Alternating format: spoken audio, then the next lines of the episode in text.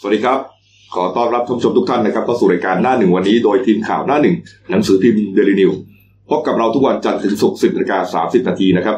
ตั้งแต่เอาเวลาสิบนาฬิกาสามสิบนาทีเป็นต้นไปนะครับทางยูทูบช anel เดลินิวส์ขีด TH นะครับเข้ามาแล้วกด subscribe ติดตามกันหน่อยครับ วันนี้วันศุกร์สุดสัปดาห์ครับศุกร์ที่หนึ่งพฤศจิกายนสองพันห้าร้อยหกสิบสองพบกับผมอัจฉริยะโทนุสิทธิ์ผู้ดำเนินรายการคุณพิเชษรื่นกินผู้ช่วยนักข่าวหน้าหนึ่งและคุณเก่งภัยรัตน์มิขวัญผู้ช่วยหัวหน้าข่าวหน้าหนึ่ง สายการเมืองนะครับ วันนี้หนึ่งพฤศจิกายนนะต้นเดือนนะครับนับจากนี้ไปก็เหลืออีกสองเดือนอ่านะก็จะปีใหม่แล้วนะครับ ก็วันเวลานี้ก็ผ่านไปอย่างรวดเร็วครับนะครับ แล้วก็ลมหนาวก็โชยมาแล้วนะอืมเริ่มหนาวขึ้นทุกวันนะครับ อาจจะไม่หนาวถึงขั้นต้องไปงัดเสื้อเสื้อกันหนาวมาใส่อะอืมแต่ก็รู้สึกได้นะฮะลมก็เอ่อพัดทั้งวันครับนะครับ ท่านผู้ชมครับ คดีฆาตกรรมนางสาววันนีจิระเจริญยิ่งนะครับอืมอายุ 58 ปีนะครับ ที่เป็นเศรษฐินีนะฮะที่ครับไปเสียชีวิตที่อำเภอจอมทองจังหวัดเชียงใหม่เนี่ยนะครับ แล้วก็อ่าผู้ต้องหาเนี่ยนะครับ ก็คือนายวิทูลหรือว่านายเอ็มศรีตบุตรนะฮะอายุ 39 ปีนะครับ เป็นโชเฟอร์รถสองแถวครับในเขตอำเภอจอมทองนั่นแหละครับนะครับก็อ่าไล่เลียงมาเนี่ยนะฮะก็อ่าทำให้ทราบนะครับครับว่า นายเอ็มเนี่ยนะฮะก็เป็นคนก่อเหตุครับนะฮะเป็นคนก่อเหตุแล้วก็หลบหนีไปเออนะมีการชักชวนกิ๊กนะฮะหรือครัว่าบเพื่อนสาวเนี่ยไปเที่ยวนะครัฮะบไปเที่ยวที่เชียงรายอ่านะฮะไปเที่ยวที่อ่าระยองครับข้ามไปเกาะเสม็ดครับนะฮะแล้วก็กลับมาส่งอะไรเนี่ยนะฮะครับก็เป็นช่วงที่ตำรวจก็รู้ตัวพอดีอ่านะฮะก็ตามอ่าพยายามแกะรอยกันอยู่พักใหญ่ครับเป็นสัปดาห์เหมือนกันนะครับครับสุดท้ายครับ เมื่อวานนี้ครับ บ่ายสองโมงโดยประมาณนะฮะพลตำรวจตรีจิรภพภูริเดชนะครับผู้บังคับการตำรวจ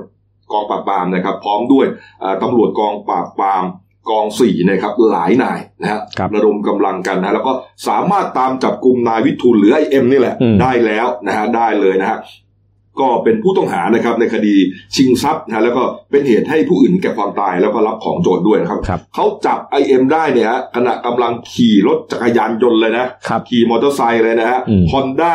ฟอร์ซ่าสามร้อยสีดำอันนี้อืมรุ่นนี้แพงมากเขาบอกแสนกว่าบาท แสนกว่าบาทฮะครับมอเตอร์ไซค์สมัยนี้แพงมากนะครับ ก็รถเพิ่งออกมาใหม่เลยครับนะฮะ จับบนถนนสาย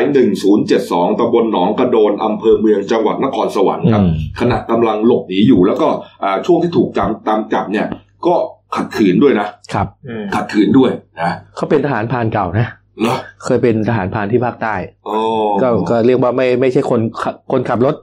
อ่าสองแถวธรรมดาอืมพูดง่ายๆว่าเขาเคยเป็นอดีตเคยเป็นทหารพรานที่ภาคใต้มาก่อนอืมครับ ก็อาจจะมียุทธวิธี ในการต่อสู้ป้องกันตัวบ้างอืมครับนี่ฮะนี่ฮะก็เรียกว่าถลอกปอกเปิดอะครับก็พยายามจะหลบหนีรองรองเท้าก็หายไปข้างหนึ่งเนี่ยนะฮะอืมแต่ว่าตำรวจเขาไปเยอะไงครับล้อมจับกันได้ก็ขนาดจับกลุ่มเขาบอกว่าเจอเงินสดด้วยนี่ล้านกว่าบาทล้านสองแสนบาทอยู่ใต้อยู่ใต้เบาะรถมอเตอร์ไซค์นี่แหละซ่อนไว้ซ่อนไว้อืมก็คือก็คือเป็นเงินของผู้ตายนี่แหละอืมคือเพราะว่าต้องบอกว่าในในเอ็มเนี่ย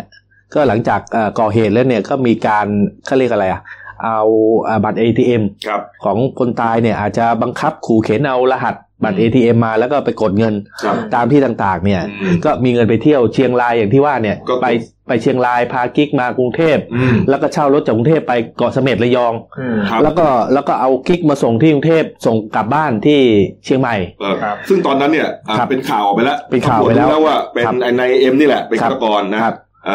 ไอ้เอ็มนี้ก็เลยอ้างกับไอ้กิ๊กเนี่ยบอกครับว่าเออพี่มีธุระอยู่เออเออขอทำธุระที่กรุงเทพก่อนครับไอ้น้องน้ำนี่นะชื่อน้ำใช่ไหมครับกิ๊กที่ว่าเนี่ยก็กลับครับมาที่เชียงใหม่ครับนะครับเอ็มก็พยายามจะหลบหนีฮะเออเอ่อเส้นทางการหลบหนีของนายเอ็มเนี่ยนะฮะก็เป็นลักษณะของเรียกว่า ลวงให้ตำรวจเนี่ยงงอืมนะลวงออกซ้ายออกขวาครับเอ่อไม่ได้ไม่ได้เดินทางแบบเส้นทางตามปกติที่อืมคนเราจะเดินทางอืมนะฮะก็จะยกตัวอย่างครับเนี่ยหลังจากส่งน้ำนะฮะขึ้นสนามบินเอ่อขึ้นขึ้นเครื่องบินที่ดอนเมืองไปแล้วเนี่ยนะครับ แล้วก็เอ่อตัวเองก็ซ่อนตัวอยู่ในกรุงเทพนะครับซ่อนตัวอยู่ในกรุงเทพนะฮะอยู่ได้ประมาณสักสามวันนะฮะเออจากนั้นนะฮะเอ่อตำรวจก็เอ่อ พบเบาะแสว่านายเอ็มเนี่ยพยายามจะหลบหนีออกนอกประเทศทางอำเภอสวนผึ้งราชบุรีครับแล้วก็แถวแถวๆเส้นต่อเนื่องนะสังขละที่เมืองกาญจน์เนี่ยนะฮะแต่ว่ามีอุปสรรคไงอ่าตำรวจรู้แล้วออกหมายจับแล้วครับไอ้เอ็มนี่ก็เลยเปลี่ยนอืมเปลี่ยนใจครับเปลี่ยนใจฮะอ่าเดินทางไปซื้อรถจักรยานยนต์ครับนะฮะที่ร้านฮอนด้าสนามจันทร์นะฮะที่อำเภอเมืองจังหวัดนครปฐมฮะครับด้วยเงินสดหนึ่งแสนหกหมื่นบาทเออโอ้โห ซื้อเงินสดเลยครับเงินเป็นฟ่อนเลยนะฮะเออเสร็จแล้วก็ ขี่ลวงชุดสอบสวน ชุดสืบสวนสอบสวนเนี่ยไปที่อำเภอเราขวัญอืมอ่าเข้าไปเราขวัญที่ครับเมืองการก่อนครับนะฮะเสร็จแล้วก็ซิกแซกย้อนกลับลงมาที่อำเภอด่านช้างสุพรรณบุรีเออเออแล้วก็ขึ้นไปอีกไปที่ชัยนาทเออครับแล้วก็ตัดเข้านครสวรรค์สุดท้ายตำรวจตามจับกลุ่มได้โดยอ่าดูจากกล้องวงจรปิดฮะอ่านี่ฮะนี่ฮะเป็นเส้นทางการหลบหนีเลย แล้วก็ตอนนี้นะฮะตัวของ ไอเอ็มเนี่ยนะครับอ่าถูกตำรวจกองปราบปรามนะฮะนำส่งไปให้อ่าตำรวจที่สพจอมทองครับเชียงใหม่แล้วนะครับอืมแล้วก็คาดว่าเมื่อวานนี้เนี่ยสอบกันทั้งคืนแหละเออนะสอบว่าเอ่อหลบหนียังไงครับนะฮะแล้วก็วิธีการฆาตกรรม ใครมีส่วนด้วยหรือเปล่าเออทำคนเดียวหรือว่าทำคนอื่นด้วย มีคนอื่นร่วมด้วยเพราะในเอ็มเนี่ยครับครั้งแรกเนี่ยอ้างว่ามีคนอื่นร่วมด้วยนะครับ เอออ้างว่าอะไรอะมีชื่อทอมอุ้มอ่านะ เป็นคนบงการครับนะส่วนในต้นเป็นคนอำเภอหางดงครับเป็นคนฆ่าเออนี่ส่วนตัวเองเนี่ยก็แค่ว่าแค่อ่าปกปิดศพเท่านั้นไม่ได้ทำอะไรอืมตำรวจก็ยังไม่ปักใจเชื่อ เชื่อว่าอ่าในเอ็มเนี่ยน่าจะเหมือนกับพูดเพื่อที่สร้างสร้างสถานการณ์เบี่ยงเบนความผิดความผิดของตัวเองเบียนเบนด้วยอืมครับนี่ฮะแล้วก็ตอนนี้นะครับเอ่อเวลาประมาณสักสิบโมงเช้าที่ผ่านมานะฮะตำรวจ นะฮะที่จังหวัดเชียงใหม่ครับเขาแถลงข่าวนะฮะอืมเดี๋ยวเราไปอ่าฟังรายงานสดจากผู้สื่อข่าวของเรานะครับ คุณอนุสรณ์ศรีวิชัยนะครับครับเป็นผู้สื่อข่าวหนังสือพิมพ์เดลิวและเดนิวไลฟ์ประจำจังหวัดเชียงใหม่นะครับสวัสดีครับคุณอนุสรณ์ครับครับ สวัสดีครับครับผมสวัสดีครับผมครับเอาบรรยากาศการแถลงข่าวคดีฆาตกรรมเศรษฐีนีครับเป็นยังไงครับ ก็คึกคักมากเลยครับ เพราะว่า สื่อมวลชนกว่า 50 ชีวิตก็ให้ความสนใจในเรื่องนี้มาจากทั่วประเทศมาร่วมทำข่าวนี้ครับครับอ่าอ่าในการแถลงข่าวครับตำรวจว่ายังไงครับ อ่าตำรวจก็สรุปสรุปอ่าไทม์ไลน์ของคนร้ายในการก่อเหตุทั้งหมด แล้วก็ยืนยันว่ามีผู้ต้องหาเพียงคนเดียวคือนายวิทูลหรือไอ้เอ็มเนี่ยครับ อืม อืม หมายความว่าที่นายเอ็มพูดว่ามีเอ่อทอมอุ้ม มีนายต้นอะไรนี่ไม่ใช่ อ่าไม่มีครับพอดีนายเอ็มอ่านายวิทูลหรือนายเอ็มเนี่ยผู้ต้องหาเนี่ยครับ ก็หลบหนีการจับกุมของเจ้าหน้าที่ตำรวจ แล้วก็ดูข่าวโซเชียลต่างๆไปด้วย แล้วมีการพูดถึงทอมคนหนึ่งกับคนอื่น ครับอ่าและพอดีโทรหาภรรยาแล้วภรรยาก็ถามเรื่องนี้ก็เลยพูดมั่วๆออกไปให้ตัวเองดูดีขึ้น ว่าตัวเองไม่ได้ทำอะไรแค่เอาศพโยนใส่ตู้เย็นอืมแล้วก็หนี อืม แต่ความจริงทำเองลงมือเองหมดเลย ครับอ่าส่วนที่ลงมือเองทั้งหมดเนี่ยสาเหตุส่วนใหญ่เนี่ย อ่าไอเอ็มช่วงเนี้ยตกงานไม่มีงานทำแล้ว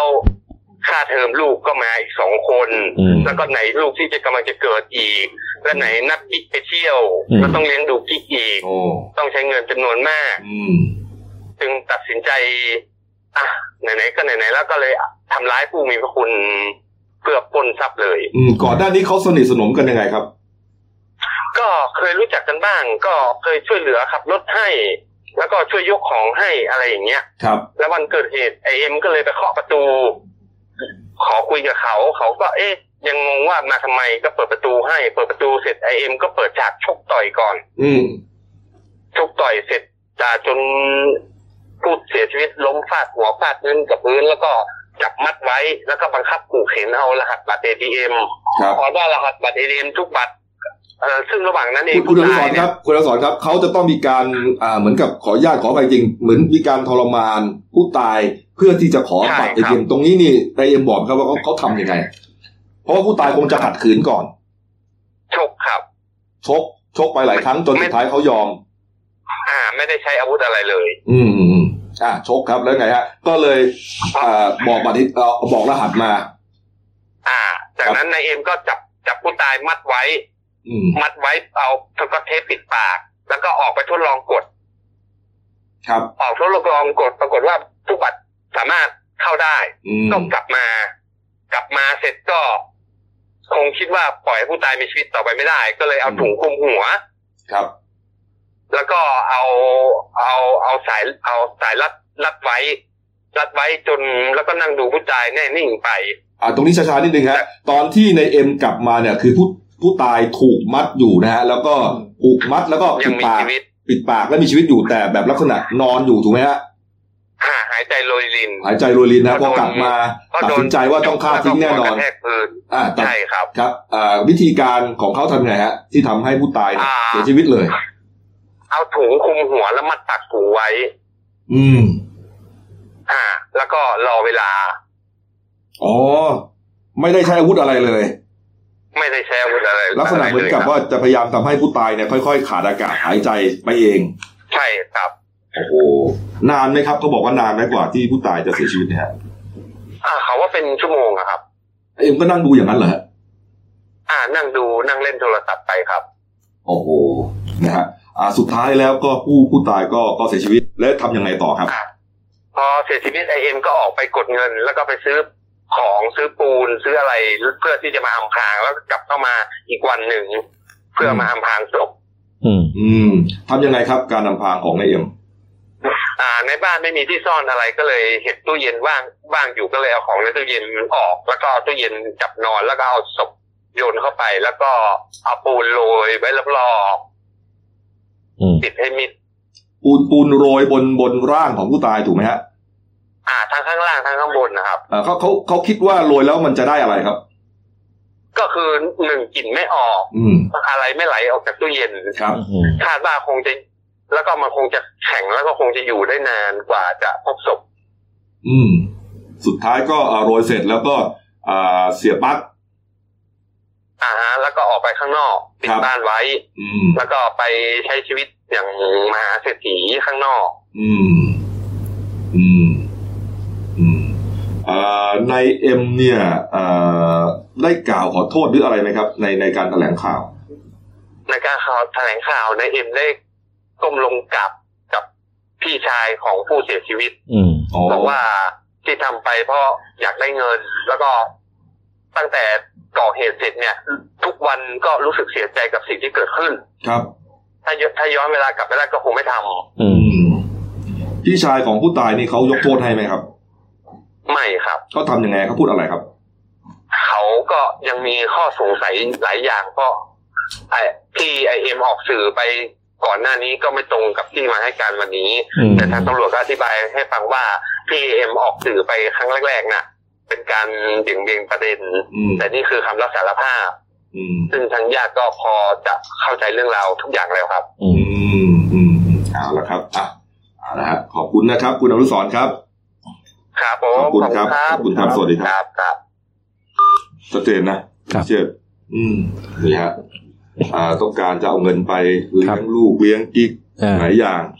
ตกงานด้วย ตกงานด้วยนะฮะแล้วก็ ฆ่าคนอืมโอ้โหเนี่ยฮะแล้ววิธีฆ่าก็เลือดเย็นมากอืมนะฮะค่อยๆให้ผู้ตายเนี่ยขาดหายใจแล้วก็เสียชีวิตไปเองอืมโอ้โหเออนะฮะอะก็ปิดไปอีกหนึ่งคดีนะครับเอาละปรับอารมณ์นิดนึงฮะมาเรื่องการบ้านการเมืองแล้วกันนะครับ เมื่อวานนี้ครับท่านนายกรัฐมนตรีพลเอกประยุทธ์จันทร์โอชานะครับ นายกรัฐมนตรีและรัฐมนตรีกลาโหมนะก็พูดถึงกรณีพี่เต้อืมมงคลกิจ สุขสินธารานนท์นะครับ สสบัญชีรายชื่อก็เป็น แล้วก็เป็นหัวหน้าพักไทยศรีวิไลฮะที่อ่าไปเอาสารประกอบระเบิด TNT เข้าไปสภาครับหมายว่าจะไปทดสอบทดสอบเครื่องตรวจจับทุกระเบิดของรัฐสภาไปสุดท้ายตัวเองจะถูกตรวจสอบเองฮะคุณเก่งฮะใช่ก็ท้ายที่สุดเรื่องก็ถึงท่านนายกจนได้ครับพี่เต้ TNT อืมนะก็เมื่อวานท่านท่านนายกก็พูดตามหลักการนั่นแหละว่า ในส่วนเรื่องของคุณมงคลกิจเนี่ยก็ เป็นเรื่องที่คุณชวนเล็กหลีกภัยประธานสภาเนี่ยจะต้องสอบตามข้อกฎหมายนะครับ แต่ว่าก็ต้องดูที่เจตนาของเขาด้วย ก็อาจจะมองคนละมุมแล้วก็ ในส่วนของมาตรการรักษาความปลอดภัยเนี่ยมันมันอาจจะไม่จำเป็นต้องเพิ่มหรอกเพราะว่ามันคงไม่มีคนไปไปทำซ้ำสองอืมเออเออจริงก็ต้องดูที่เจตนานะในความรู้ครัสึบกผมนะเออเออเขาคงไม่เขาไปไปวางระเบิดหรอกเขาครัก็บจะไปทำแถลงข่าวนั่นแหละแต่ว่าอย่างว่าแหละสภาเขาก็มีข้อกำหนดข้อบังคับเขาใช่แล้วก็ท่านท่านนายกก็ก็แนะนำอะว่าคุณเต้เนี่ยก็ทีหลังก็ต้องคิดให้รอบคอบอืมถึงแม้ว่าจะหวังดีจริง ๆ เนี่ยแต่ว่าท้ายสุดเนี่ยมันต้องรอบคอบเพราะว่าผลกระทบต่างๆ เนี่ย มันอาจจะตามมา แล้วแล้วไอ้วันที่แถลงข่าวไอ้เรื่องระเบิดเนี่ยมันมีประเด็นหนึ่งคือคุณมงคลกิจเนี่ยอืมเขามาเปิดเผยว่ามันมันมีกลุ่มผู้ต้องสงสัยร้อยคนอืมเข้ามาในในพื้นที่อ่าชายแดนใต้เข้ากรุงเทพอืมอืม ยังสับสนอยู่นะ ก็คือตอนตอนแถลงเนี่ยไม่รู้ว่าเข้ามาในพื้นที่ชายแดนใต้หรือว่าเข้าเข้ามาในในพื้นที่กรุงเทพอืมอืมอ่าก็ท่านท่านนายกก็บอกว่าถ้าถ้าเกิดรู้ข้อมูลเนี่ยไปแจ้งฝ่ายฝ่ายความมั่นคงดีกว่าเพราะว่าถ้าเกิดพูดผ่านสื่อมันไม่เกิดประโยชน์อืมครับอ่าแล้วเผลอๆมันจะเป็นการพูดเอามันด้วยอืมซ้ำก็คือไม่รู้จริงไม่จริง อืมแต่ว่าเมื่อวานนี้คุณเต้ก็เหมือนกับจะยอมรับผิดนะอืมเอ่อออกมาบอกว่าขอโทษนะขอโทษที่เอ่อนำไอสารประกอบระเบิดเนี่ยเข้ามาแถลงข่าวในรัฐสภานะแล้วก็เป็นความ รู้เท่าไม่ถึงการนะครับอืมส่วนคุณชวนนะฮะจะตัดสินใจลงโทษอย่างไรเนี่ยตัวเองก็พร้อมรับแล้วก็หยอดเลยนะบอกว่าคุณชวนก็เปรียบเสมือนพ่อคนหนึ่งนี่ฮะหลังจากนี้จะรอบคอบมากขึ้นในการขออนุญาตรัฐสภาเพื่อแถลงข่าวใช่เดี๋ยววันเนี้ยวันที่หนึ่งพฤศจิกายนเนี่ยเดี๋ยวเขาเขาจะทำทำเรื่องขอพบคุณชวนพ่อชวนเนี่ยแหละทำเรื่องขอพบพ่อชวนเนี่ยแหละว่าอืมอืมว่าขอโทษที่แถลงข่าวโดยไม่ได้ขออนุญาตเออครับแล้วก็แล้วก็ยืนยันด้วยว่าไม่มีผลประโยชน์ทับซ้อนเพราะว่าวันนั้นมันปฏิเสธไม่ได้ไงครับ คือมันมีการแถลงรับมอบให้ยืมเขาให้ยืมครับบริษัทเอกชนสหรัฐเครื่องตรวจวัตถุระเบิดรุ่นใหม่แล้วก็มาเปรียบเทียบกับของรัฐสภาอืมปรากฏว่าของสภาเนี่ยมันตรวจสารประกอบระเบิดไม่พบครับแต่ว่าไอ้เครื่องรุ่นใหม่เนี่ยมันดันตรวจพบอืมคนก็เลยมองว่าเอ้าขายของหรือเปล่าอืมอ่าคุณเต้ก็เลยบอกว่าก็ยืนยันว่าไม่ได้มีผลประโยชน์ทับซ้อนครับแต่ว่าระบบรปภของนภาเนี่ยมันไม่ดีพอจริงๆเพราะว่าอ่า เป็นศูนย์รวมของฝ่ายนิติบัญญัติครับมันควรที่จะที่จะมีระดับรักษาความปลอดภัยเท่ากับท่าอากาศยานนั่นไงอืมอ่านี่ไงใช่นี่นะเขาก็ว่าไปเนี่ยนะอืมคุณเต้ก็ยังไม่จบนะคุณเต้นะครับอ่ามีรายงานด้วยนะครับว่าสำนักงานคณะกรรมการป้องกันและปราบปรามการทุจริตแห่งชาติหรือว่าปปชนะครับเขาก็เตรียมที่จะอ่าเรียกคุณเต้เนี่ยนะครับมาอ่ามาชี้แจงนะกรณีที่ไปยื่น แสดงรายการบัญชีทรัพย์สินและหนี้สินต่อกรรมการปปชครับบอกว่าโอ้โห มีพระเครื่องนะฮะหลายหลายอย่างด้วยกันนะแล้วก็ระดับเนี่ยราคา50ล้านอืม30ล้าน40ล้านทั้งนั้นเลยครับอ่าโดยเฉพาะอย่างยิ่งนะพระกิ่งโปรเลสทองคำอะหนัก3บาทจริงฮะแต่ว่ามูลค่าถึง50ล้านบาท แต่รวมๆแล้วนี่เป็นร้อยร้อยๆล้านนะเออเออปปชเขาว่าไงเก่งปปชก็เรียกไปชี้แจงแล้วประเด็นคือสงสัยเขาต้องเอาเซียนเซียนพาเข้าไปคุยด้วยหรือเปล่าเออเพราะว่าปปชน่าน่าจะดูไม่เป็นหรอกใช่ฮะใช่ไหมก็ก็ไม่แน่นะอาจจะดูเป็นก็ได้จะพระจริงผ้าปลอมผ้าเก๊เออเออ หรือว่าครับหรือว่าอาจจะเป็นพระจริงผ้าจริง แต่ว่าราคามันจะขนาดนั้นเลยเหรอครับ เออเนี่ยฮะเขาเขาก็อาจอาจจะอ้างว่าก็ก็มูลค่าของเขาเยอะไงอืมแต่ราคาตลาดไม่รู้อีกเรื่องหนึ่งครับอืมนี่ฮะนี่ฮะก็เตรียมจะเรียกไปนะฮะในวันที่ 7 พฤศจิกายนนี้นะครับนี่ฮะแต่ว่าเมื่อวานเมื่อวานคุณชวนเขาเขาก็สอนดีนะคือว่าอืมเขาบอกว่าถ้าเกิดคุณเต้เข้าพบเนี่ยเขาก็พร้อมให้พบ แต่ว่าในส่วนของสสทุกคนเนี่ยเขาก็อยากขอความร่วมมือว่าในฐานะฝ่ายนิติบัญญัติเนี่ยครับมีหน้าที่ออกกฎหมายบังคับกับคนทั้งประเทศเนี่ยอืมอืมควรที่จะเริ่มเป็นแบบอย่างก่อนอ่าใช่ในการที่จะเคารพกฎหมายเออเคารพกฎกติกาเป็นแบบอย่างที่ดีให้คนทั่วไป เพราะว่าอืมที่ผ่านมาเรา ก็เห็นสสหลายคนที่นะที่มีพฤติกรรมอะท้าต่อยในสภาอืมอืมใช้อำนาจบาดใหญ่ใช่ไหมอืมข่มขู่ข้าราชการครับ แล้วก็อีกหลาย ๆ กรณีซึ่ง ซึ่งจริง ๆ ถ้าเกิดมามองอีกมุมหนึงเนี่ย สังคมเราเนี่ย ต้องการคนที่มีวุฒิภาวะเป็นสสนะครับอืมใช่ไหมอืมสสรับเงินเดือนประชาชน เพราะฉะนั้นจริง ๆ หลังจากเนี้ยกรณีของคุณเต้เนี่ยควรที่จะเป็นบทเรียนสำหรับสสคนอื่นด้วยครับในการคิดอ่านเขียนผู้ทำเนี่ย ให้มีวุฒิภาวะ อืมนี่ฮะก่อนหน้านี้ก็เคยมีคุณอะไรนะอ่าที่เอายาบ้ามาดูดอะคุณองค์อาจ กับคุณสุวรสพลัง ตอนนั้นทำประชาธิปัตย์ตอนนั้นดูดโชว์เลย มีฟอยล์ดูดด้วย ตอนนั้นก็โดนสอบนะ โดน เออนี่ฮะนี่ฮะอืมเออเอาอ่ามีอีกไหมครับประเด็นเรื่องการเมืองประมาณประเด็นการเมืองจะมีประเด็นของท่านนายกก็คือหลังจากที่พลตำรวจเอกเสรีพิสุทธิ์เตมียเวทเนี่ยครับประธานกรรมธิการปปชเนี่ยเรียกสอบเนี่ยท่านนายกก็ยังสงวนท่าทีนะอืมก็คือเดี๋ยวขอ ตัดสินใจอีกครั้งหนึ่งแต่ว่าประเด็นคือตอนเช้าเนี่ย มันมีข่าวมาว่าสสพลังประชารัฐคนหนึ่งชื่อคุณพยมพรหมเพชรคนนี้ก็เป็นสสสงขลาครับ ปรากฏว่าเขาตัดสินใจจะลาออกเราจะจากคณะกรรมธิการปปชอืมเพราะว่าเขามีฐานะเป็นตำแหน่งโฆษกด้วยไง แล้วเขาให้เหตุผลว่าเขาอึดอัดกับการทำหน้าที่เพราะว่าในฐานะโฆษกเนี่ยเขาต้องมาแถลงมติกรรมธิการปปชอืมเออใช่ แต่ว่าในฐานะที่พลังประชารัฐเนี่ยเสนอบิ๊กตู่เนี่ยขึ้นมาเป็นนายกอ๋อ เพราะฉะนั้นพรรคเดียวกันทางว่าเสนอบิ๊กตู่เป็นนายกเป็นนายกแต่เขาเนี่ยต้องมาแถลง discredit บิ๊กตู่เออเพราะฉะนั้นก็รู้สึกอึดอัดใจก็คือแถลงเออคือลาออกจากกรรมาธิการเลยใช่ไหมกรรมาธิการอ๋ออมนี่ฮะเพราะว่ากรรมาธิการชุดหนึ่งเขาก็ไม่ได้มีแต่เฉพาะพรรคฝ่ายค้านหรือรัฐบาลอยู่แล้วมันผสมกันพอมีปัญหาเงี้ยแบบมันก็อึดอัดอืมลาออกดีกว่า คือจะมาแถลงด่านายตัวเองมันก็มันก็แปลกๆใช่ไหมเอ่อเมื่อวานนี้คุณนิพิฏฐ์อินทรสมบัตินะครับ รองหัวหน้าพรรคประชาธิปัตย์ ก็ได้โพสต์เฟซบุ๊กถึงประเด็นนี้เหมือนกันนะอืมเขาบอกว่าแม้ว่าทางกรรมาธิการเนี่ยนะครับอาจจะมีอำนาจนะในการเชิญบุคคลใดก็ตามครับมาชี้แจงนะฮะอืมแต่ว่าอ่าถ้าบุคคลนั้นไม่มาเนี่ยก็มีความผิดด้วยนะถ้าไปแจ้งความเนี่ยนะอืมใช่เอ่อมีความผิดและมีโทษนะครับมีโทษจำคุกโทษปรับด้วย แต่ว่าคุณนิพิษบอกว่าในทางกลับกันครับ หากกรรมาธิการนะฮะอ่าไปลักษณะของแกล้งเชิญเข้ามาโดยไม่มีเหตุผลเนี่ย กรรมาธิการก็มีโทษจำคุกเหมือนกันแล้วหนักกว่าด้วยอืมอ่าหนักกว่าด้วยฮะนี่ครับเพราะฉะนั้นกรณีนี้นะฮะอ่าหากมีการเชิญนายกแบบไม่มีเหตุผลและน้ำหนักไม่เพียงพอเนี่ยอืมอาจจะเป็นไปได้เหมือนกันว่ากรรมาธิการอาจจะติดคุกเองเสียเสียเองฮะอืมก็มีมีสิทธินะว่าว่าว่าจะโดน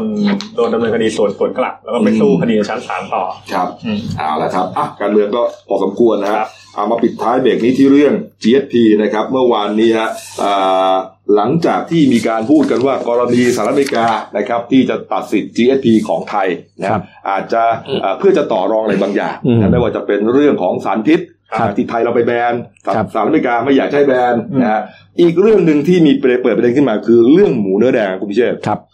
คือจริงๆ เรื่องหมูเนี่ยมันมันมีประเด็นมาตั้งแต่มีมีมีข่าวมาตั้งแต่ปลายปี 60 ครับ เขาบอกว่าสมัยนั้นเนี่ยตั้งแต่ยุคของพลเอกประยุทธ์เนี่ยครับเป็นเดินทางไปเยือนอเมริกา ครับ แล้วก็ทางอเมริกาเนี่ยเขาก็ดูสินค้าหลายชนิดอืมที่เพราะว่าที่ที่ที่ต้องดูเพราะว่าเขาเนี่ยขาดดุลการค้ากับประเทศไทย ครับ หนึ่งในนั้นที่ที่เขาพอจะทำได้ก็คือสุกรนี่แหละอืมสุกรหรือหมูนี่แหละครับแล้วก็เป็นตอนแรกเนี่ยมันไม่ใช่หมูเนื้อแดงด้วยซ้ำนะเออเออเขาบอกอเมริกาเนี่ยเขาอยากจะยัด ไอไอไอเขาเรียกอะไรอะเอ่อชิ้นส่วนของสุกรเนี่ยที่เขาไม่ได้ใช้เนี่ยไม่ได้กินเนี่ยอ่าเช่นหัวหมูครับเออเอ่อเครื่องในสัตว์เครื่องในหมูเนี่ยเออออกนอกประเทศเขาออกเขาไม่กินหัวกับเครื่องในเขาเขาไม่กินเขาไม่กินเออเออเออเขาเขาไม่กินแต่เรากินนะไม่ก็หมาก็ดีอะก็ก็มีหลายประเทศที่กินไม่ใช่ประเทศไทยประเทศเดียวที่กินเออคือเขาก็อยากจะผลักดันพวกเนี้ยเครื่องในหมูอืมเอ่อหัวหมูเนี่ยอืมออกมาประเทศ ที่เขาขาดดุลการค้าเนี่ยโอ้โหคนอเมริกานี่พลาดอย่างหนักเลยนะเนี่ยครับก็ไม่รู้ล่ะอะอย่างไรฮะแล้วหน้าวันนี้มันก็มาก็อาจจะรวมถึงหมูเนื้อแดงที่ว่าด้วยครับแต่นี่ไอหมูเนื้อแดงของอเมริกาเนี่ยเขาใช้สารเร่งอืมเนื้อแดงครับคืออเมริกาเนี่ยเขาใช้ได้โดยถูกกฎหมายนะครับแต่ประเทศไทยเนี่ยมันมันผิดกฎหมายไงเพราะว่ามันมีกรมปศุสัตว์เนี่ยเขาเขาเขาห้ามครับห้ามใช้เนื้อแดงก็คือหมายถึงว่าอเมริกาใช้ได้แต่เราใช้ไม่ได้อ่าแต่เราเนี่ยกำลังเราเราเนี่ยจะต้องโดนอเมริกาบีบให้ เอาหมูเนื้อแดงเข้ามาขาย เพื่อเจรจาแลกกับการคืนสิทธิ GSP ถูกต้องนี่ฮะถูกต้องคนอาจจะสงสัยว่าไอครับสารเร่งเนื้อแดงนี้มันอะไรครับนะมันเล่นกันยังไงฮะเขาบอกว่าเป็นสารที่อยู่ในกลุ่มยาขะเอ่อยาขยายหลอดเลือดในคนนะฮะพอหลอดเลือดขยายตัวหัวใจเต้นเร็ว เลือดก็สูบฉีดได้มากขึ้น เนื้อก็เลยกลายเป็นสีแดงแค่นั้นเองฮะครับง่าย ครับอืจมริงๆจริง ๆ จะว่าไปแล้วเนี่ยไม่ใช่อเมริกานะที่เขาใช้สารเร่งเนื้อแดงเนี่ยครับจริง ๆ ถ้าเราตามข่าวจะเห็นว่าประเทศไทยเนี่ยๆอืมที่เขาไปไล่จับกันเนี่ยพวกเอ่อกรมปศุสัตว์พวกอะไรไปไล่จับเนี่ยก็มีบางบางฟาร์มหลายฟาร์มที่เขาลักลอบใช้ เอาเอาเป็นว่าฟาร์มไม่ได้ไม่ได้มาตรฐานไม่ได้มาตรฐานเขาลักลอบฆ่าสัตว์พวกนี้นะเออลงฆ่าสัตว์เถื่อนหรือว่าเออฟาร์มที่ไม่ได้มาตรฐานเนี่ยฟาร์มเนี่ยเออก็เราจะเห็นว่าเขาเขาไปจับแล้วก็มีการลักลอบใช้อยู่เรื่อยอืมๆก็ไม่ใช่เฉพาะอเมริกาใช้ดูง่ายนะ หมูเนี่ยเวลามันครับวางอยู่กับเขียงอย่างที่เราให้เห็นภาพคือคือเขาบอกว่าเปอร์เซ็นต์เนื้อแดงมันจะเยอะกว่าทั่วไปไงอ๋อเขาเรียกอะไรอะอะ สมมติหมูสามชั้นกับหมูเนื้อแดงเนี่ยอืมหมูสามชั้นเนี่ยมันมันมันจะจะแทรกกับเขาเนื้อเลี้แดยงงปกติเนี่ย มันอาจจะเยอะมันมันอาจจะเยอะอืมครับเขาจะมีเปอร์เซ็นต์ของเขาอะอืมว่าเนื้อแดงเนี่ยมันสัดส่วนมันเยอะเกินที่น่าสงสัยอะก็เป็นไปได้ว่าเราอาจจะครับอ่าถูกอเมริกาเนี่ยครับพยายามเหมือนบีบบังคับบีบบังคับแลกกับการคืนสิทธิ์ GSP อ่านนะครับถ้าเป็นอย่างนั้นจริง ๆ เนี่ยอ่าแหล่งข่าวก็บอกว่าก็ ไทยก็ต้องแก้กฎหมายหลายฉบับเลยใช่ไหมครับ อืมก็มีมีถึงขนาดวันก่อน ผมเห็นคุณอนุทินนะบอคกรับว่าจะจะเรียกว่าจะไม่ไม่รับเลยเนี่ยหมูเนื้อแดงจากอเมริกาเนี่ยไม่เอาเออก็ก็ไม่คืนก็ไม่คืนเขาเรียกอะไรอะสิทธิ์ GSP สวนเลยอะเออก็สวนก็ตอบโต้เลยอะเออคือจริงๆมันมันครับมีผลกระทบเยอะนะ เพราะครับว่าอเมริกาจริงๆเป็นติดหนึ่งในสามของประเทศที่ส่งออกหมูครับ มากที่สุดแล้วก็อืมมันจะกระทบถึงการเลี้ยงหมูในประเทศไทยด้วยไง เพราะครับว่าปัจจุบันเนี้ยผมไปดูข้อมูลกำลังอัตราการกินหมูของคนไทยเนี่ยครับ ปีนึงเนี่ยสิบหกล้านตัวเออโอ้คุณก่งเฉลี่ยป็นเฉลี่ยเฉลี่ยวันหนึ่งเนี่ยสี่หมื่นตัวอ่าที่คนไทยกินหมูเออถ้าเกิดว่าเอาเอาหมูจากอเมริกาเข้ามา มันจะกระทบกับตลาดหมูในประเทศไทยด้วยครับอืมนี่นะก็ต้องดูในให้รอบคอบนะไม่อืมเพราะมันเป็นเรื่องที่เกี่ยวข้องกับสุขภาพขอครังบประชาชนรวมถึงการค้าเศรษฐกิจอะไรด้วยนะตัวเลขต่างๆ ด้วยครับมันมันมันดูอร่อยกว่าเดิมเลยหรือว่าไงหมูเนื้อแดงเอาเอาเหมือนก็ดูน่ากินไงแต่ว่าใช่ไหมรสชาติปกติหรือเปล่าพี่กบเคยกินไหมหมูเนื้อแดง ผมก็รู้ผมก็รู้ว่าหมูที่ผมกินไปนี่เขาฉีดสารเล่งเนื้อแดงให้ผมหรือเปล่านะคือที่ผมดูจากข่าวเนี่ยเขาไม่เขาไม่ได้พูดถึงอร่อยหรือไม่อร่อยนะ อันดับแรกคือเขาพูดถึงว่าตลาดหมูในประเทศไทยเนี่ยมันมันจะทำให้ราคาหมูต้นตกอ่าใช่แล้วสองคือมันจะส่งผลกระทบต่ออาหารสัตว์ด้วยอืมอืมใช่ไหมฮะเพราะว่ามันมีผู้ประกอบการที่ผลิตอาหารสัตว์เนี่ยในประเทศไทยเนี่ยอืมเขาก็จะได้ได้รับผลกระทบไปด้วย ใช่ไหมเพราะว่าถ้าหมูมันมันมันล้นตลาดเนี่ยอืมการเลี้ยงหมูในในบ้านเราเนี่ยมันก็ต้องลดลงอ่ามันก็กระทบไปถึงอาหารสัตว์อืมอาหารสัตว์ด้วย ซึ่งมันมีธุรกิจมหาศาลเลยธุรกิจเกี่ยวกับอาหารสัตว์เนี่ยอ่าก็ใช่มหาศาลเลยวงจรมันก็มันเป็นวงจรของธุรกิจอาหารสัตว์ด้วยอืมครับนี่ครับอะก็ดูแล้วกันนะครับว่าตัดสินใจกันยังไงนะครับอะปิดท้ายที่การ์ตูนขาประจำของคุณขวดนะคุณเก่งฮะอืมก็อันนี้แซวคนคุณสมคิดจารุศรีพิทักษ์นั่นแหละครับรองนายกรัฐมนตรีฝ่ายเศรษฐกิจก็ วันก่อนคุณสมคิดก็มายืนยันว่าสาเหตุที่อเมริกาตัด GSP เนี่ยก็เพราะว่าอาจจะเป็นเพราะว่าประเทศไทยเนี่ยพัฒนาแล้วเออว่าอย่างนั้นพัฒนาแล้วก็เลยตัดสิทธิ์ครับอ๋อไม่ยกสิทธิพิเศษทางภาษีให้ครับ เรารวยแล้ว คุณขวยก็เลยแซวรวยแล้วใช่ไหมคือวัฒนธรรมคือรวยแล้ว ก็ก็น่าจะประมาณนั้นนะคที่รับคุณสมคิดก็พูดเนี่ยก็ใช่ประมาณนั้นอืมก็นี่แหละก็ก่อนหน้านี้คุณสมคิดก็บอกว่าคนจนจะหมดประเทศแล้วไงเอออ่าอืมก็นี่ก็พูดไปแต่ไฟฉายหน้าครับเงาด้านหลังปรากฏว่า เป็นตัวอะไรเนี่ย ตัวโจ๊กเกอร์ตัวไงตลกใช่ไหมอ่าตัวโจ๊กเกอร์โจ๊กเกอร์ไงครับแล้วก็เนี่ยสลับลูกบอลอะไรกันเนี่ยก็เหมือนเป็นยังไงก็ก็คุณขวดก็แซวแซวไปเออนะครับแซวว่าเป็นเรื่องตลกอืมเป็นเรื่องโจ๊กครับอืมนะครับอะพักครู่เดียวครับกลับมาช่วงหน้าครับอ่าด็อกเตอร์นักวิจัยนะนักเศรษฐศาสตร์ชื่อดังนะครับ เมื่อวานนี้เสียชีวิตอืม นะครับอ่าด้วยเอ่อสาเหตุที่ไม่คาดฝันจริง ๆ นะครับเอ่อต้นไม้ใหญ่ในบ้านล้มทับนะฮะแล้วก็มีไฟไหม้นะครับโรงงานกระดาษนะครับแล้วก็มีข่าวแม่มณีครับโอ้โหตรวจอะไรก็เจอโป๊ะแตกทั้งหมดนะอืมไปเจอร้านทองอะเก๊ทั้งร้านนะครับของแม่แม่มณีเนี่ยฮะแล้วก็เดี๋ยวไปดูคลิปลองของสยองขวัญนะครับ กลับมาช่วงหน้าครับ จากหน้าหนังสือพิมพ์ สู่หน้าจอมอนิเตอร์ พบกับรายการข่าวรูปแบบใหม่ หน้าหนึ่งวันนี้ โดยทีมข่าวหน้าหนึ่ง หนังสือพิมพ์เดลินิวส์ออกอากาศสดทาง YouTube d e l i n e w l i v e ขีดทีเทุกวันจันทร์ถึงศุกร์10นาฬิกา30นาทีเป็นต้นไป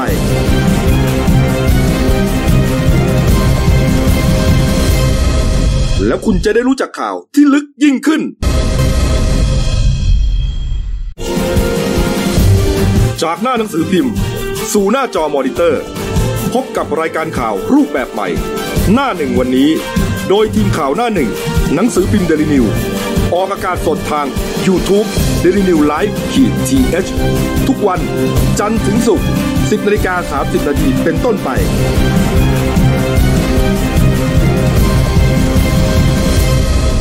แล้วคุณจะได้รู้จักข่าวที่ลึกยิ่งขึ้น มาแล้วครับ หน้าหนึ่งวันนี้ช่วงที่สองนะครับพบกับพี่เอครับ คุณวราวุฒิคุณสมบัติหัวหน้าข่าวหน้าหนึ่งนะครับท่านผู้ชมครับเมื่อวานนี้นะฮะช่วงสักสายๆนะครับ ได้เกิดเหตุสลดขึ้นนะครับตำรวจสนคลองตันครับก็รับแจ้งว่ามีต้นไม้ใหญ่นะอืมภายในบ้านเลขที่ 30 ซอยเอกมัย 12 นะครับ แขวงคลองตันเขตวัฒนาครับ ล้มทับคนในบ้านครับ ไปตรวจสอบนะครับอ่าก็พบสภาพเป็นอย่างนี้ฮะอืมเนี่ยอย่างที่เห็นในภาพเนี่ยฮะบ้านนี่ประมาณหนึ่งไร่ แล้วก็ต้นไม้ใหญ่นี่เอ่อ ครึ้มเลยนะดูร่มรื่นมากครับแล้วก็ในในในในอาณาบริเวณหนึ่งไร่เนี่ยก็มีอ่าบ้านหลายหลังปลูกอยู่เออนะฮะแต่สภาพคือที่เห็นเนี่ยคือ เป็นต้นปาล์มนะฮะครัขบนาดใหญ่นะฮะก็น่าจะสัก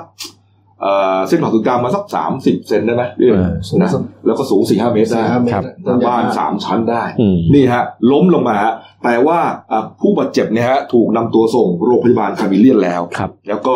ไปเสียชีวิตที่โรงพยาบาลนะเพราะว่าทนพิษบาดแผลไม่ไหวครับอืมอาสอบสวนนะครับ ทราบชื่ออ่าผู้เสียชีวิตคือดรเดือนเด่น นิคมบริรักษ์นะครับครับอายุ 54 ปีครับครับเป็นผู้อำนวยการวิจัยด้านบริหารการจัดการระบบเศรษฐกิจนะฮะฝ่ายวิจัยเศรษฐกิจรายสาขาครับสถาบันวิจัยเพื่อการพัฒนาประเทศไทยหรือว่า TDRI ครับครับก็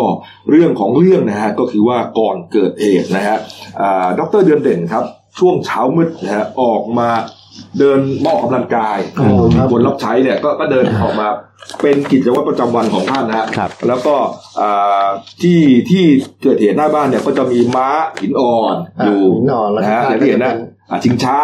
อ่าชิงช้าแบบเด็กเล่นกันนะฮะแล้วก็มีไอ้เนี่ยอ่าโค้งสะพานโค้งเนี่ยให้เด็กปีนป่ายเล่นเนี่ยนะฮะอืมก็ประมาณสักเจ็ดโมงครึ่งครับอ่าจังหวะ ดรเดือนเด่น ยืนอยู่แถวนั้นพอดีฮะ ต้นปาล์มที่มันล้มลงมาเนี่ย ก็ค่อยๆเอ็นลงมา แล้วก็ล้มลงมาเลยฮะ เจ้าตัวพยายามจะหลบแล้วครับ แต่ไม่ทันนะฮะถูกต้นปาล์มเนี่ย ทับขาครับทับขานี่มันเจ็บมากนะอืมเจ็บก่อนลำตัวนะ มันเหมือนเราถูกตีหน้าแข้งฮะพอเจ็บปุ๊บอ่าดรเดือนเด่นก็เหมือนกับล้มล้มไป แล้วครับศีรษะเนี่ย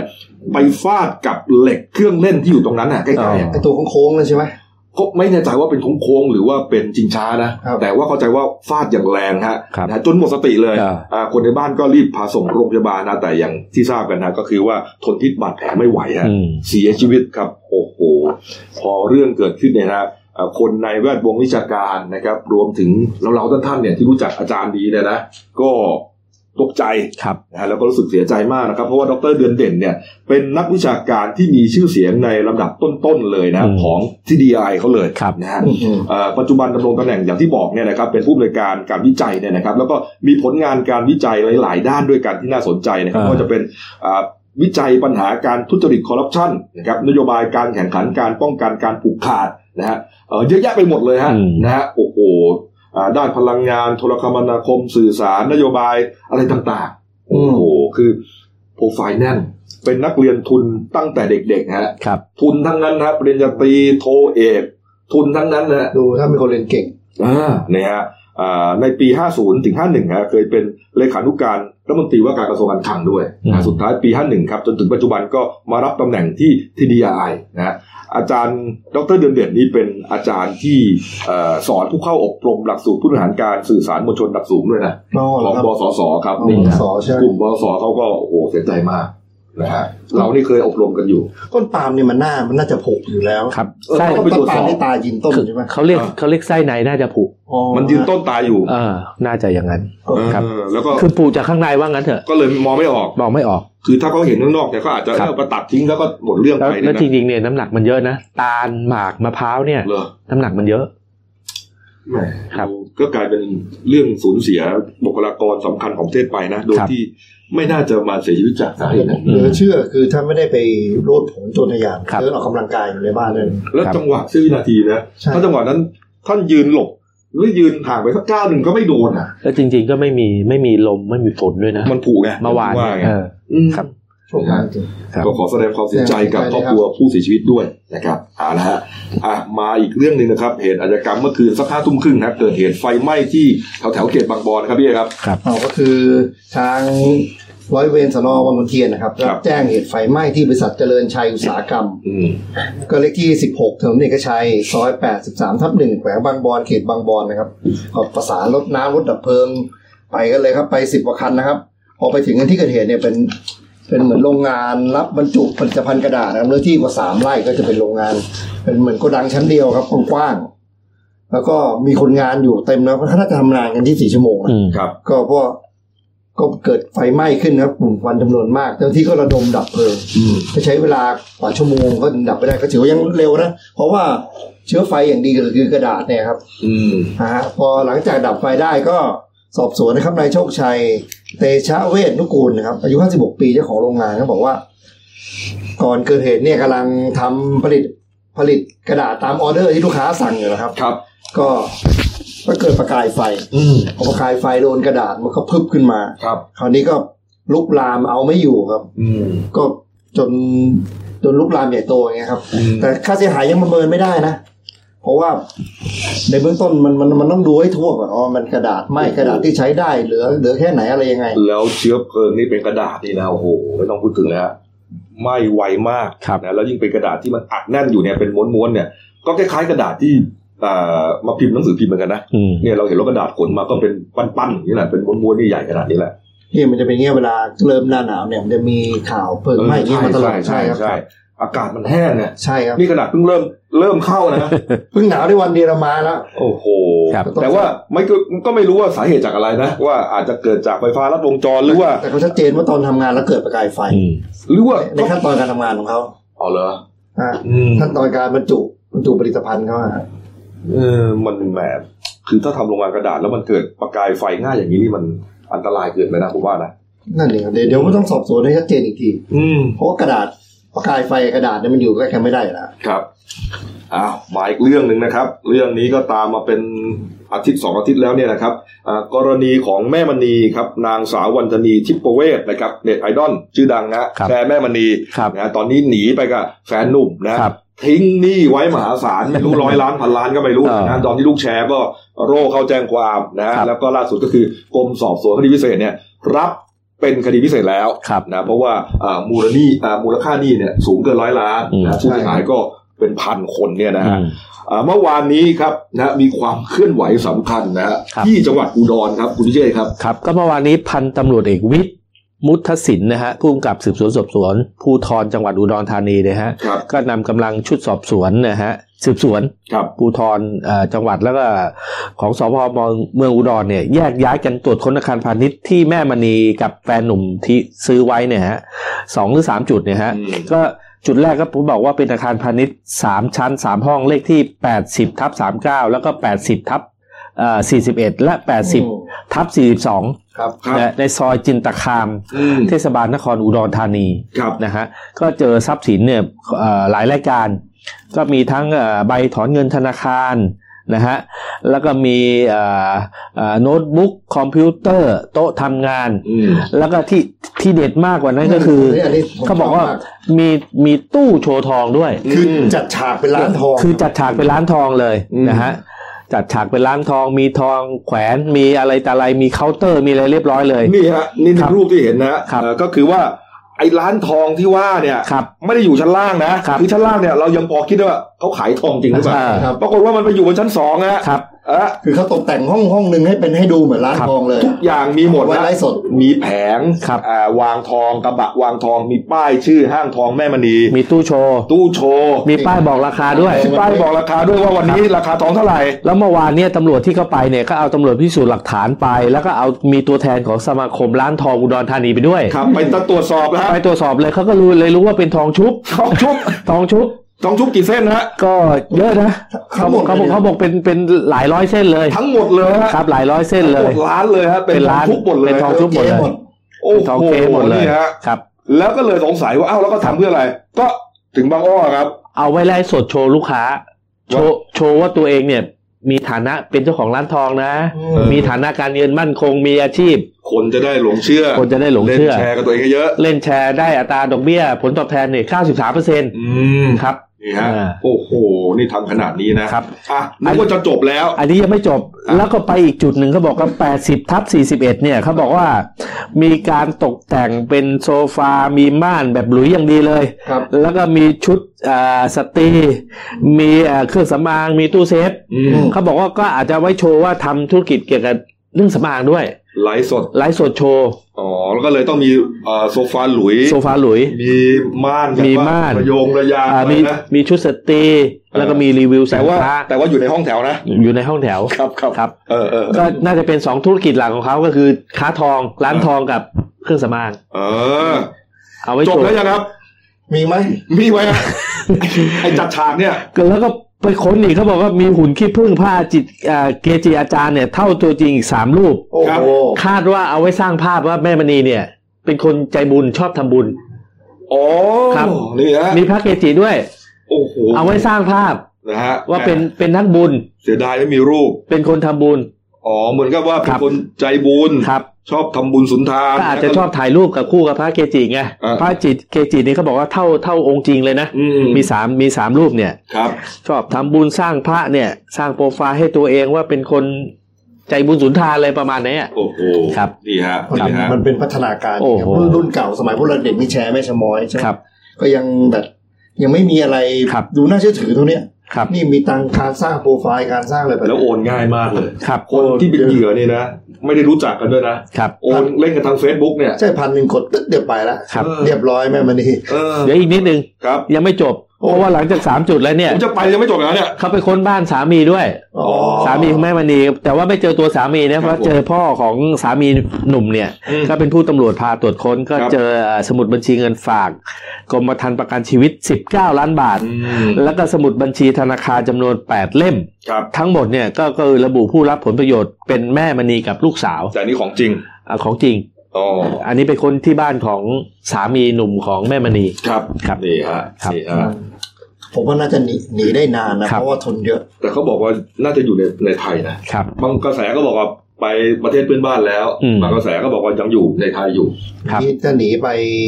อย่างสปปลาวอะไรอย่างนี้ก็ไม่หมูนะครับเขาเขาช่วยเราจับนะครับอืมนะครับนี่ฮะเอาดูหน้าหนังสือพิมพ์เราหน่อยนะครับหนึ่งดาวแล้วกันนะฮะนี่ครับ